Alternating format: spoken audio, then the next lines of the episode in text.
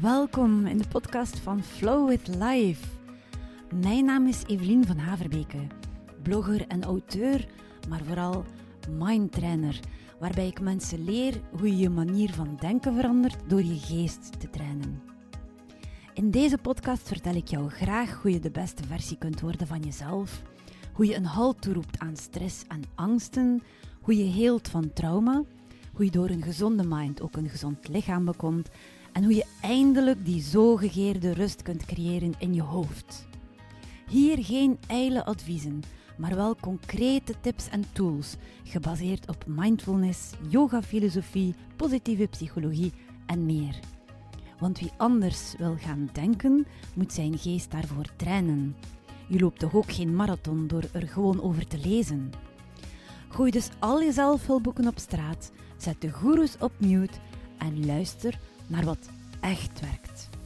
Want het leven is te kort om met de tijd te blijven morsen. Spits dus je oren en flow with life.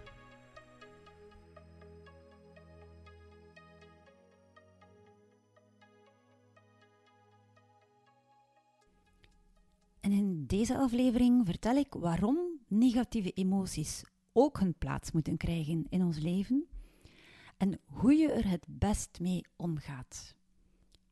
En ik kwam op het idee voor deze aflevering toen ik onlangs op sociale media vertelde hoe moeilijk ik het had met hoe ik er momenteel uitzie. Want toen ik vorig jaar in de zomer chemotherapie kreeg, toen is al mijn haar uitgevallen. Was ik volledig kaal. En in de herfst is mijn haar terug beginnen groeien. Maar om van een kaalkop te gaan naar iemand zoals ik vroeger was, met hele lange wilde krullen, dat vergt tijd. Veel tijd. En er is een tussenfase. En nu zit ik in zo'n tussenfase waarin mijn haar nogal onbeheersbaar alle kanten uitpiekt. En ik er heel moeilijk nog iets moois kan van maken. En ik had verteld dat ik het daar wat lastig mee heb. Dat ik het moeilijk heb als ik kijk in de spiegel. Dat ik mezelf eigenlijk nog altijd niet herken. En dat er ook heel wat andere mensen zijn die mij niet herkennen, maar dan ook letterlijk echt niet herkennen wanneer ik hen tegenkom op straat. En hoe pijnlijk dat dan is, hoe confronterend. En ik kreeg meteen enkele felle reacties. Mensen die mij vertelden dat ik nu na deze ziekte toch eindelijk eens moest beseffen wat echt belangrijk is in het leven en dat dit niets te maken kan hebben met uiterlijkheden, dat ik gewoon dankbaar moet zijn dat ik leef. En het was erg pijnlijk om die reacties te lezen, omdat het voelde alsof ik het recht werd ontnomen om ook maar even negatieve emoties te ervaren. Alsof iedereen in deze wereld mag klagen over kleine dingen en uiterlijkheden, zolang hij maar geen dodelijke ziekte heeft gekregen. Zodra je aan de dood ontsnapt bent, en dat ben ik zelfs nog niet, want ik moet afwachten of ik wel gezond mag blijven, mag je alleen nog positieve emoties ervaren. Alleen nog dankbaar zijn, kijken naar al wat mooi en goed is. Altijd, overal, altijd positief. Wat uiteraard onmogelijk is. En ik ben ook heel erg dankbaar en ik geniet ook heel erg van het leven. En ik ben zo blij voor elke dag die er weer komt. En ik leg ook bewust de focus op het positieve. Maar we zijn nu eenmaal mensen. En daar komen ook emoties bij. En soms emoties die iets minder aangenaam zijn. En die emoties die komen op en die heb je niet zomaar in de hand. Je moet ermee leren omgaan, maar je moet ze ook wel even toelaten. We mogen onze negatieve emoties ook niet zomaar verdringen. Dat is heel ongezond. Als je dat wel doet, als je zomaar alle negatieve emoties onderdrukt, er geen aandacht aan besteedt, dan is net dat ook een reden om ziek te kunnen worden. Wel, ik vond meteen dat ik daar dan ook een aflevering moest aan wijden in mijn podcast. Hoe ga je om met negatieve emoties? Welke plek mogen ze krijgen? Want veel mensen hebben het gevoel dat negatieve emoties geen plek meer mogen krijgen in ons leven. En dat komt door al die coaches, goeroes enzovoort, die verkondigen dat we met positieve affirmaties, met manifesteren en met allerlei soorten technieken ervoor kunnen zorgen dat we ons altijd en overal goed in ons vel voelen. Dat we geen aandacht meer besteden aan het negatieve. Het manifesteren is zelfs iets wat ertoe leidt dat mensen verantwoordelijk gesteld worden voor hun eigen ongeluk. Je moest je maar anders gaan manifesteren. Dat vind ik zo vreed, want we hebben nu eenmaal niet alles in de hand. En we moeten nu eenmaal door bepaalde dingen in het leven waar we niet voor hebben gekozen. En dat is niet altijd gemakkelijk. En je kunt er inderdaad mee leren omgaan. En je kunt leren om die negatieve emoties op een bepaalde manier te verwerken, zodat je er niet blijft in hangen, zodat je ze ook niet verder cultiveert, maar ze zijn er wel en ze mogen er ook zijn. En positieve affirmaties, die werken niet eens. Dat is onderzocht. Men heeft onderzocht of het werkt wanneer iemand die bijvoorbeeld zichzelf veel te dik vindt en lelijk vindt, voor de spiegel gaat staan en dan twintig keer tegen zichzelf zegt: Ik ben mooi, ik ben slank. Als je dit blijft herhalen, maar binnenin geloof je er niets van, dan leidt dat alleen maar tot verdere bevestiging van wat je eigenlijk echt voelt, wat je eigenlijk echt denkt. Positieve affirmaties werken zelfs omgekeerd. Ze zorgen ervoor dat jouw negativiteit nog eens wordt bevestigd en versterkt. Wat kun je dan wel doen in plaats van positieve affirmaties? Positieve intenties plaatsen. Dat is iets totaal anders. Dan werk je naar iets toe. Dan plaats je zelf de intentie om ergens naar te streven, om iets positiefs te bereiken. Je geeft jezelf daar de tijd voor. Je zorgt dat je in die richting stapt. En je zult voelen dat je nu en dan van het pad afdwaalt. Je probeert je terug te brengen op het juiste pad. En je gaat weer in de richting die je voorop had gesteld. Dat zijn positieve intenties. Die werken wel. Die zorgen ervoor dat je makkelijker je doel zult kunnen bereiken, dat je positiever ingesteld bent, dat je moediger bent, dat je je minder makkelijk laat afleiden van het pad waar je eigenlijk wilt op wandelen maar dat vergt allemaal inspanningen. En het helpt niet om zomaar te luisteren naar coaches en goeroes die jou vertellen dat je op elk moment dankbaar en positief moet zijn. Want dan heb je alweer het gevoel om te falen wanneer je een negatieve emotie binnenkrijgt. Want die komt er, die komt er sowieso. Je bent geen mens meer als je alleen maar positief zou zijn. Het is ook onmogelijk om dat te bereiken. Maar hoe ga je nu om met negatieve emoties op een gezonde manier? De mindfulness en de yoga-filosofie die hebben daar dezelfde ideeën over. Die vertellen ons dat het gezond is om die emoties toe te laten, maar er niet in te blijven hangen, er niet in te verdrinken. En hoe je dat precies doet is als volgt.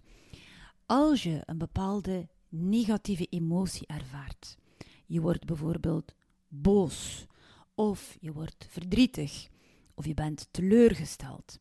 Dan moet je in de eerste plaats deze emotie herkennen en ook erkennen. Eerst en vooral moet je weten over welk soort emotie het gaat. En dan zeg je bijvoorbeeld tegen jezelf: Nu ben ik verdrietig. En het gevoel erkennen betekent dat je ook toelaat dat je dat verdriet ervaart. Het mag er zijn. Onze emoties hebben een functie. Ze proberen ons iets te vertellen. Dus je vertelt aan jezelf: Ik ben verdrietig. En ik mag verdrietig zijn. En dan ga je even voelen: wat doet dit verdriet met mij? Waar voel ik het in mijn lichaam? En elke emotie heeft zijn eigen hormonen die een rondje maken in je lichaam. Anderhalve minuut lang gaan zij met je bloedbaan een rondje maken in je lichaam. En zolang jij niet tijdens die anderhalve minuut die emotie verder gaat voeden, zal ze ook weer verdwijnen. Maar je moet er wel even ruimte aan geven. Je moet er even bij stilstaan en goed voelen waar zijn er spanningen in je lijf, waar voel je pijn, waar voel je iets wringen. En dat is bij elke soort emotie op een andere plek in je lichaam en op een andere manier. Je staat dus even stil bij wat je voelt. Je gaat je body scannen, een bodyscan gaan doen. Je lichaam eventjes overlopen en kijken waar voel ik dit verdriet.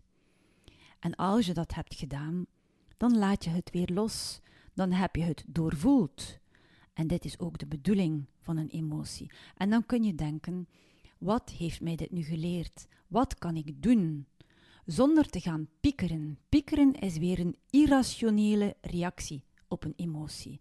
Piekeren zorgt ervoor dat je gaat fantaseren over wat er allemaal nog zou kunnen gebeuren en dat je gaat nadenken over dingen die er soms niets meer mee te maken hebben. Maar je moet gewoon rationeel, nadat die emotie voorbij is, gaan nadenken: wat kan ik nu doen? Eventueel moet je helemaal niets doen en ga je gewoon goed voor jezelf zorgen. Iets doen waar je deugd van hebt. En je gaat weer verder. Tot aan de volgende negatieve emotie die er sowieso weer komt. Ik heb onlangs zelfs heel wat boeken gelezen van Gabor Maté, video's bekeken. Ik heb alles verslonden van Gabor Maté. Zijn documentaire ook die zo mooi is, The Wisdom of Trauma. En Gabor Maté die onderzoekt het verband tussen onze gevoelswereld, onze gedachten, onze trauma's en onze gezondheid. En hij zegt dat boosheid een emotie is die enorm veel schade kan aanrichten aan onze gezondheid. Hij noemt zelfs kankertypes, persoonlijkheidstypes, bepaalde mensen die sneller kanker zullen krijgen dan anderen, omdat ze bepaalde emoties niet willen voelen of ze niet kunnen voelen, er niet op de juiste manier mee omgaan. Het zijn ook heel vaak mensen die zichzelf wegcijferen voor anderen, die heel erg bezig zijn met wat anderen van hen denken, die niet goed voor zichzelf zorgen, die met trauma kampen, maar die dus ook hun boosheid niet toelaten. En er zijn twee manieren om boosheid op een verkeerde manier te interpreteren. Een eerste manier is dus deze manier waardoor je makkelijker kanker zou kunnen krijgen. Dat is jouw boosheid altijd weer onderdrukken. Ze niet durven toelaten. Wanneer je boos bent omdat iemand jou bijvoorbeeld onheus behandelt, omdat iemand jou uitscheldt, en je gaat die boosheid gewoon omzetten in een gevoel van ik ben blijkbaar geen respect waard. En je krijgt verdriet en je voelt je minderwaardig en je gaat helemaal in je kokonnetje gaan kruipen, dan heb je die boosheid niet geuit. Dan heb je ze niet echt willen voelen. Je hebt ze onderdrukt of je hebt ze zelfs omgezet in een andere emotie, verdriet, minderwaardigheid. Er zijn ook mensen aan, het ander, aan de andere kant van het spectrum. Mensen die telkens wanneer ze boos zijn, volledig uit hun dak gaan, die een woedeaanval krijgen. En daar zegt Gabor Maté dan over. Die woedeaanval is eigenlijk ook geen boosheid meer. Het is een angst. Het is de angst om afgewezen te worden. De angst ook om die boosheid toe te laten, die ervoor zorgt dat je dan zo'n woedeaanval krijgt. En dat is dan het soort mensen dat eerder hartproblemen zal krijgen, omdat dit zorgt voor een andere soort stress in je lichaam. Ook het onderdrukken zorgt voor stress. En die stress die gaat op haar beurt jouw immuunsysteem onderdrukken. En dan kun je natuurlijk kwetsbaarder zijn voor ziektes, zoals kanker, maar ook heel wat andere ziektes. Dus daarom is het zo belangrijk om jouw boosheid te uiten. En wat moet je dan precies doen? Je moet niet gaan roepen en schelden. Je kan gewoon, om te beginnen, jouw boosheid toelaten. Ze voelen jou afvragen: wat betekent dit nu? Waarom ben ik precies boos? En wat moet ik nu doen om te zorgen dat ik daar een of andere actie bij onderneem, want er is een probleem en ik moet dit kunnen oplossen. En je kunt, als iemand jou die boosheid heeft bezorgd, door jou onheus te behandelen, door jou te beledigen, dan kun je dat ook uitspreken. Op een rustige manier. Gewoon vertellen dat je gekwetst bent en dat die persoon niet op die manier met jou mag omgaan. Dan heb je je boosheid op een juiste manier gebruikt en geuit. Wel, negatieve emoties, die mogen er duidelijk zijn. Ze moeten er ook zijn, ze vertellen ons iets, ze zijn belangrijk. Niets van wat wij voelen in ons lichaam is zomaar overbodig. Ons lichaam vertelt ons iets. En dus moeten we daar altijd naar luisteren. En we moeten er niet blijven in hangen. We moeten ook niet er iets aan toevoegen, zodat we nog meer negatieve emoties krijgen, maar ze mogen er zijn. En daar dacht ik dus aan, toen mensen mij gingen aanvallen, omdat ik vertelde dat ik het lastig had met hoe ik eruit zie op dit moment. Ik hoop dat deze mensen ook luisteren naar deze aflevering en dat ze vooral bij zichzelf toestaan dat hun emoties er mogen zijn. Dat ze ze toelaten, ze doorvoelen en er dan op een juiste manier mee omgaan. Er niet in blijven hangen, maar ze ook niet onderdrukken. Wel, dan rest mij nog één ding. Ik hoop dat je er wat van bijgeleerd hebt. En ik hoop ook dat je vooral niet vergeet: flow with life. Thank you.